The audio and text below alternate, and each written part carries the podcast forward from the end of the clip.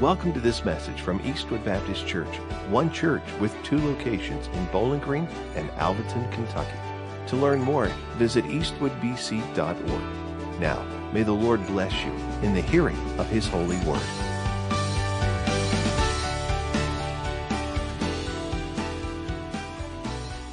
So, Luke chapter 2. We are only one week from Christmas now. So, have you gotten all your shopping done? Huh? All right. I mean, now listen.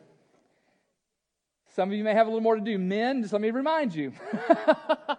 it is the week before Christmas, so you got to get busy, okay? You got to get busy. How many of you all would say that you love getting Christmas presents at Christmas? Don't be ashamed. Come on. Who doesn't? I mean, every hand should be up, right? How many of you love giving presents at Christmas? Amen. Me too, man. Gift giving, gift receiving is certainly one of the highlights every Christmas. But while every box has something different in them, maybe it's a, a game, a toy, an electronic, maybe it's an appliance, you know, um, uh, maybe it's a, a tool that you can work with, maybe just, just something that, uh, that, that you can have around the house to look pretty. Maybe it's crafty. Maybe your husband made it for you. Some of you, uh, some of you men are able to do that sort of thing. Some of you ladies as well, and just uh, make some just beautiful stuff. But you think about every gift has something different in them, okay? But in one sense, every box has the same thing in them. Even though they all have something different in them, in one sense, in another sense, they all have exactly the same thing, and that's joy. Have you ever thought about it in that way? Every time you take and you go out and buy something and you wrap up a gift, you are wrapping up a little piece of joy. Just a bit of it, right?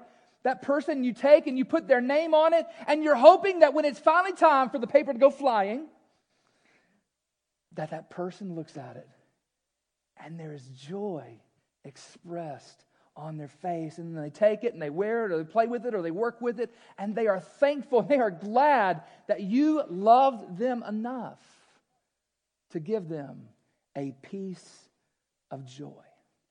But let me say, while a gift under a tree is certainly joy, it's meant for joy, they are just a taste. Just a taste of joy, just like the food you're going to eat here. In just a little while, we're going to break from here. You're going to head out from lunch or head out to lunch, and you're going to get to eat something good, probably, okay?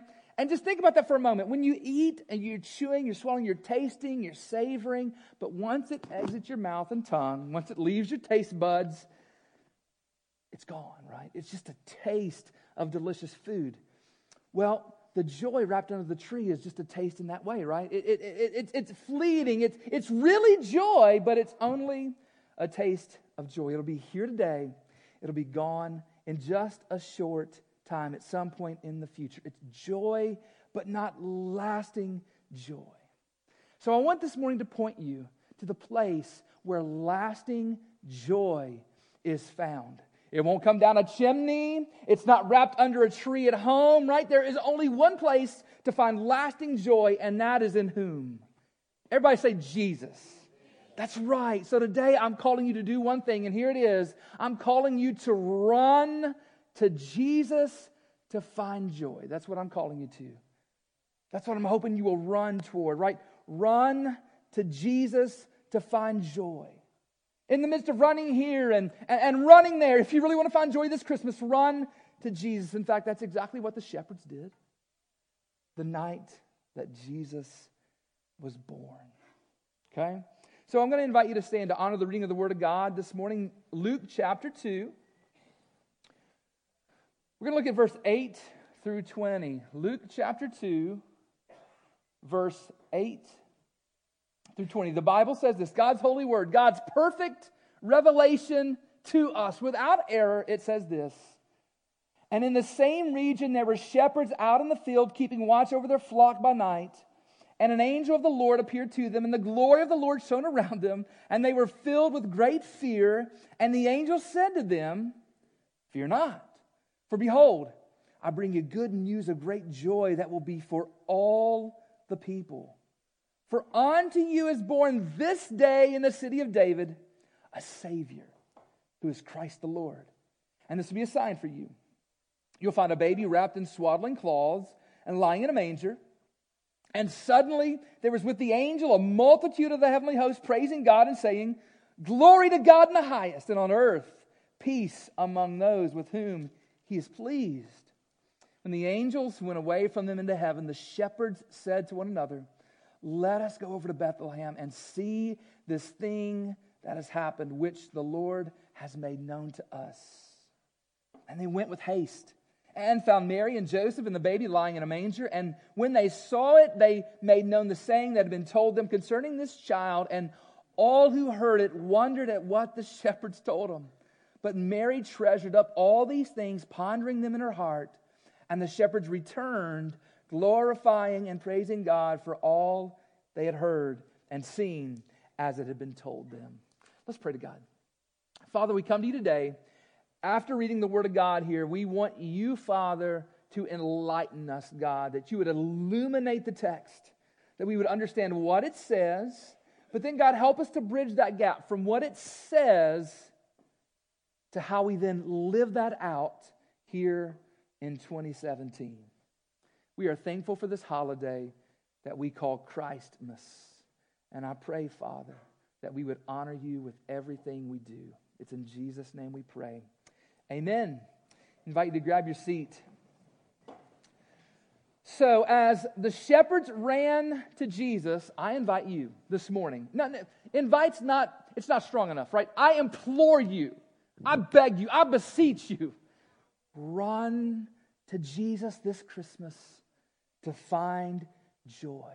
Now, our text this morning gives us at least four reasons to do so. So I want to share those with you this morning. We're continuing in our series. We're calling it the, the Hymns of Christmas, just kind of titling each one after a, a, a, a favorite Christmas song. And today you might have guessed, I don't know if you've caught it in the theme so far, but Joy to the World is the name of today's message. And so, at least four reasons to run to Jesus this Christmas to find joy. And the first reason is this is that he is the promised Savior. Jesus is the promised Savior. Here in Luke 2, we have the, the quintessential Christmas text, don't we? I mean, even, even when Charlie Brown threw his head back and screamed in frustration, Isn't there anyone who knows about Christmas? Linus stepped up to the mic in the spotlight right there at center stage. And what text did Linus quote? Luke chapter 2, verse 8 through 14. And then he turned to Charlie Brown. He said, Charlie Brown, that's what Christmas is all about. You see, Jesus had just made the trek from, from Nazareth to Bethlehem, being carried in his mother's womb. And Mary and Joseph, they, they, they arrived in Bethlehem with all the other travelers. You see, there were so many coming to this town. They were all moving about because the Caesar had ordered a census. They had to go to their their, their family's town to be registered. And so they got there in town. There were a lot of people there already. They quickly find the cleanest, softest, warmest spot in the Bethlehem Inn barn for them to give birth to this baby. I mean, they would have loved to have stayed in the inn. Would have loved to have, but the inn was already full of people, and so Mary gave birth to Jesus there in a cattle stall, swaddled Jesus all up, and then laid him in a manger for a crib. Now, as you well know, I mean, Jesus is, is no ordinary baby. The Bible says that he was conceived miraculously in Mary's womb by the power of the Holy Spirit. The angel Gabriel had visited Mary just a few months earlier, right? Nine months or so earlier. Uh, sent by God, he came to inform Mary about what was going to happen. And, and when he told her that she was going to have a baby, Mary, who understood biology pretty well at that point, was so confused. Luke 134. Luke 134, Mary said to the angel, How will this be, since I am a virgin? And so the angel says, I get what you're saying. This doesn't make sense on human terms. But what's about to happen is not a human thing. God is about to do something. And so he says in Luke 1 35 through 37, and the angel answered her, The Holy Spirit will come upon you, and the power of the Most High will overshadow you. Therefore, the child to be born will be called Holy, the Son of God. And behold, your relative Elizabeth is in her old age has also conceived a son, and this is the sixth month with her who was called barren. For nothing will be impossible with God. And that's what God did. God here did the impossible. He, he, he sent a team of angels to declare to the world that he had done the impossible. Right there in the middle of the night. Our text here says that the angels just boom, busted forth there, light all around. Can you imagine how scary that moment must have been? I mean, have you ever been in the woods, like when a when a, when a wild animal yells or something like that, and you know, just the hair on the, the back of your neck stands up. I mean, you're just at attention. But can you imagine being out there and all of a sudden the brilliance, the glory of the Lord shining forth? I hope them dudes packed an extra pair of Fruit Looms. You know what I'm saying? I'm just saying. I'm just being real, just getting real here, okay? but the angel said, Listen, y'all, y'all ain't got anything to worry about. They were bringing good news. Look at verse 11. Luke 2 11. For unto you is born this day in the city of David a Savior who is Christ the Lord. The promised Savior had finally been born. And so, even here, run to Jesus to find joy, right? Because He is the promised Savior. You see, whether you realize it or not, every single one of us need saving. There are lots of difference, lots of differences between us, right? We're all unique, but we share one commonality with every other person on the planet, and that is at the cross of Christ, we are spiritually bankrupt. We are guilty in our sins, and we have no hope inside of ourselves. Therefore, our only hope is outside of ourselves. Our only hope is in a Savior, and here He is. His name is Jesus. His name literally means Savior. The Lord saves. And He came to save you, He came to save me from the penalty of our sins. And He was a long time coming, y'all. A long, a long time coming, much, much longer than nine months. He had been promised for thousands of years, all the way back to the Garden of Eden, when the very first man and woman, our first mom and dad, sinned against God and threw all of creation into futility, threw all of creation under the bondage of sin and under the curse of God against sin. 300 plus prophecies and promises about this coming Messiah, this promised Savior in the Old Testament. And he's finally here. He was finally there. And the angels told the shepherds to be filled with what? Joy. Joy because the Savior had been born. And I say to you this morning, guys, listen, it's not enough to simply have Christmas. It's not enough to pass out gifts or to send cards or, or to attend a service. You have not had Christmas until you are filled with joy in Jesus. He's been born, the Savior, the only Savior, your only Savior. He's been born. His name's Jesus, and there you will find joy. Second, you should run to Jesus to find joy because his good news is for all people. His good news is for all people. Look at what the, the angel declared, verse 10, Luke 2:10.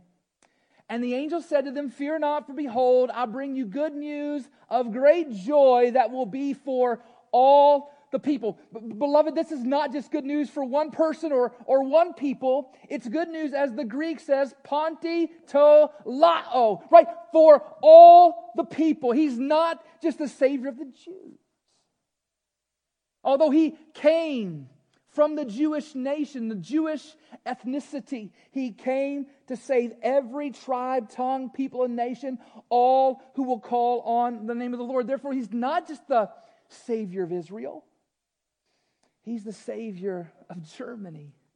He's the Savior of Russia, of, of China, India, Brazil, Australia, Indonesia, Mexico, Canada, the United States of America, and every nation in between. He is the Savior of the world. Isn't that what God told us in John 3.16? John 3.16, you ever think of that passage as a Christmas passage?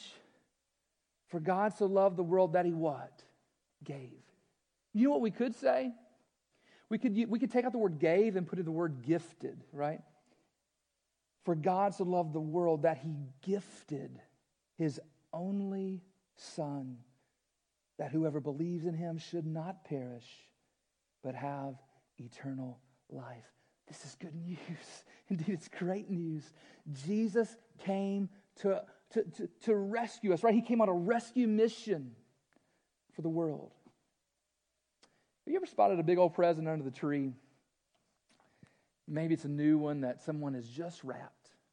And you're looking there and you're thinking, I bet that one's mine. I can just tell by the way it's shaped. I can tell by where it's sitting under that tree. That present is probably mine. You get all excited and you're trying to imagine what's in it. You maybe even pick it up and shake it a little bit. And then you flip it over and you look on there and say, That's not my name on the tag. Right? You ever been there before? It's like, No, man, I wanted this one. Let me say this to you this morning God has given you a gift, and your name is always on that tag. God has offered you salvation and He has offered you a gift. He has gifted Jesus to you. And if there were a name tag on salvation, it would say, From God to you.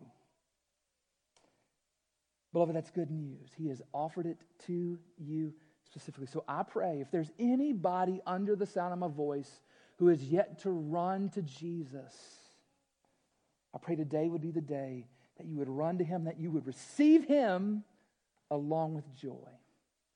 Third, third, you should run to Jesus to find joy because he experienced the fullness of human existence. He experienced the fullness of human existence. Look at Luke 2:12. Luke 2:12 tells us this will be a sign. This is the angel still speaking. This will be a sign, this will be a sign for you to the shepherds. You'll find a baby wrapped in swaddling cloths and lying in a manger. Has it ever stricken you as, as strange that the Savior of the world, God in the flesh, would come as a baby? I mean, he's swaddled. He can't even take his hands and slap somebody, right? I mean, he, he, he's all swaddled up. He can't do anything. Wouldn't it make sense? Why in the world would God do that? I mean, wouldn't it make sense for Jesus if, he was really going to save the world to come as a full grown man? I mean, in the movies, the heroes aren't babies. I think in Arnold Schwarzenegger and Sylvester Stallone and, and, and, and, and Chuck Norris, right? I I'm dating myself here, right? I'm sure there are some, I'm sure there are some newer action heroes, but nobody can top Chuck Norris. I'm telling you right, right? I mean, not even Boss Baby was an actual baby. Y'all know that, right? Should have gave a spoiler alert. I'm sorry. Should have gave a spoiler alert. But here the angel tells them that the Savior was a baby. A baby. At first glance, that doesn't make sense. But when you understand God's plan, beloved, it makes perfect sense. It makes absolutely perfect sense. You see, Jesus came to save mankind by being our substitute. Therefore, as our substitute, he had to become like us in every way. He's not just going to redeem adulthood, he's not just going to redeem those teenage years. He's going to redeem even infancy, the fullness of that human experience, right? He had to become fully human or he could not fully save humanity. Hebrews chapter 2, verse 14 through 18 describes it this way. The writer of Hebrews says, Therefore, since the children share in flesh and blood, speaking of Jesus, Jesus himself likewise also partook of the same, that through death he might render powerless him who had the power of death, that's the devil, and might free those who through fear of death were subject to slavery all their lives. For assuredly he does not give help to angels, but he gives help to the descendant of Abraham. Therefore, he had to be made like his brethren in all things, so that he might become a merciful and faithful high priest in things pertaining to God to make propitiation for the sins of his people. For since he himself was tempted in that which he has suffered, he is able to come to the aid of those who are tempted. Michael Riccardi so eloquently speaks of the incarnation, the enfleshing of the eternal Son of God this way. Here's what he said He said, God becoming man, the infinite, eternal, self existent, self sufficient, almighty God without shedding his divine nature, taking upon himself, in addition to his divine nature, a human nature, truly becoming one of us. In the incarnation of the Son of God, it can properly be said that the immutable, unchangeable God became what he wasn't while never ceasing to be what he was. Therefore, his human life, Jesus' human life, began just like our human life as a baby. And in that, we should be filled with joy.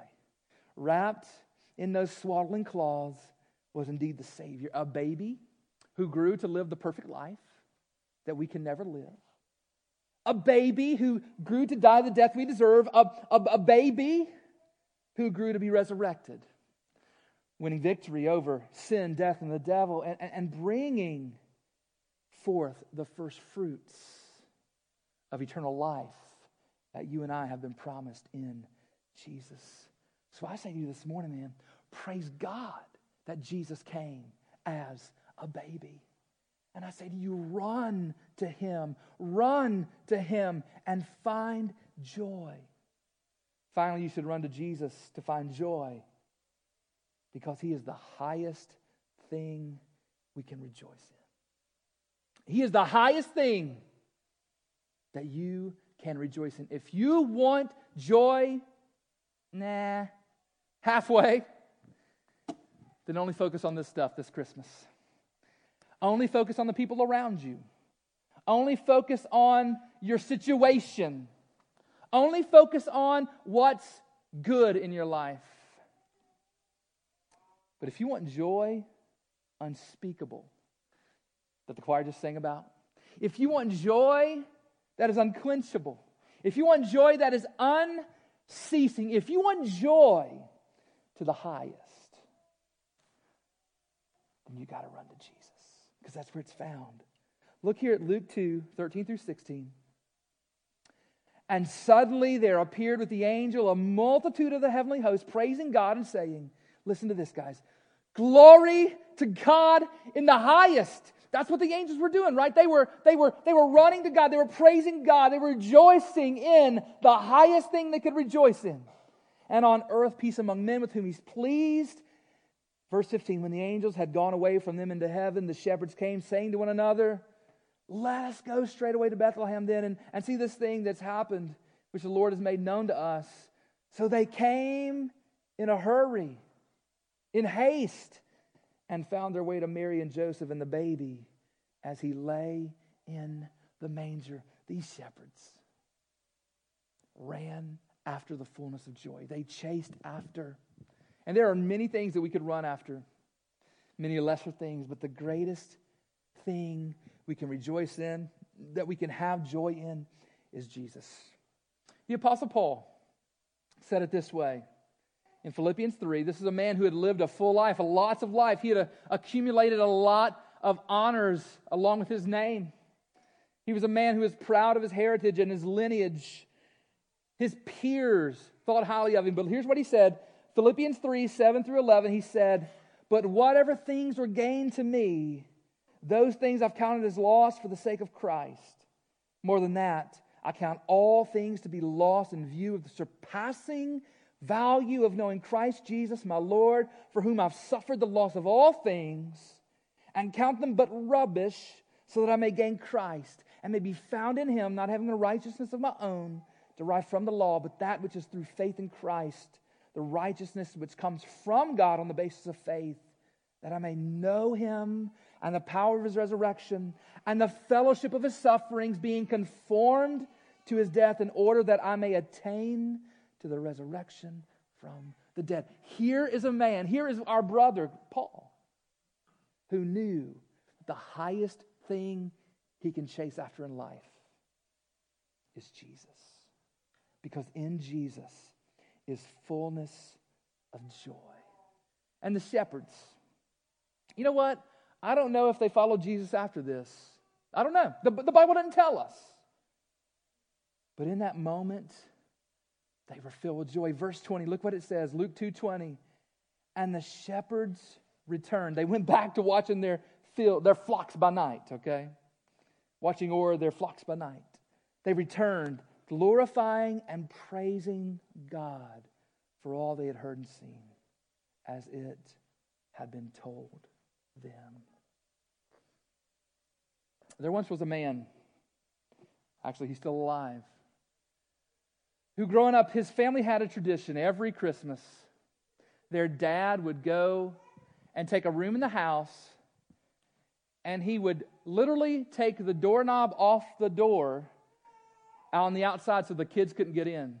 And that dad, he would take and he would decorate a tree in there and, and, and all this. This was several years ago, decades ago. And he would decorate a tree and he would make it all pretty and he'd set the room up and he'd put all the gifts in there. And when the time had come, he would go. The kids couldn't open the door, but he would go and grab that door, sling it open, and the kids would come running in, squealing with delight at what their father had provided them. As we sat here this morning, the door had been locked for so many years in one sense because Jesus had yet to come. But now he has come. The gift has been wrapped and opened, and everything has been set and prettified and made ready for you. The door has been flung open, and God the Father says, Come. I pray that everybody under the sound of my voice would run in and find Jesus so that they may find joy. Here's my final prayer. As the praise team comes, may our joy be made complete in Christ this Christmas.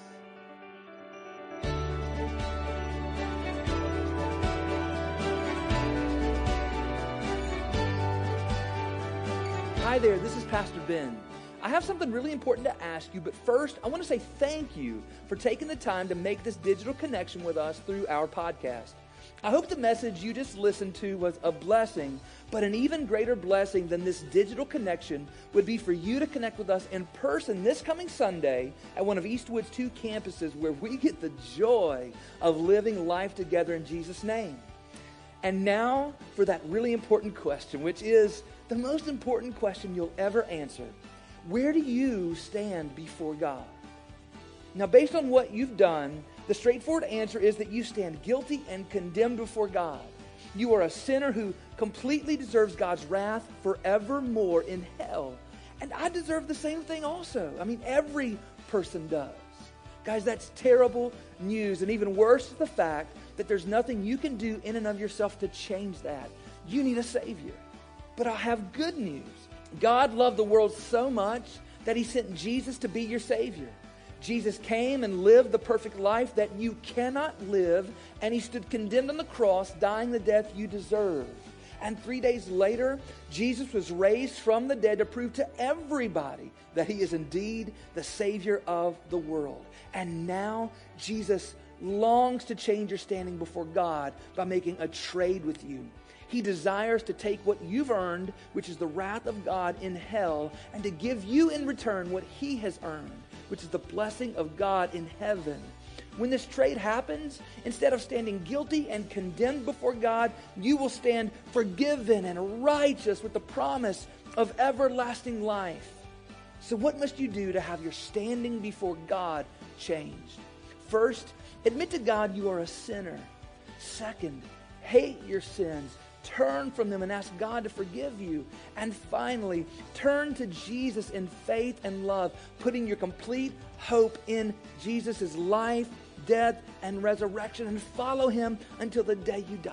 Wherever you are listening to this podcast, Jesus is ready to make this trade with you. And I pray that you would trust in Jesus and be saved. Thank you again for connecting with us, and I hope to see you soon at Eastwood Baptist Church.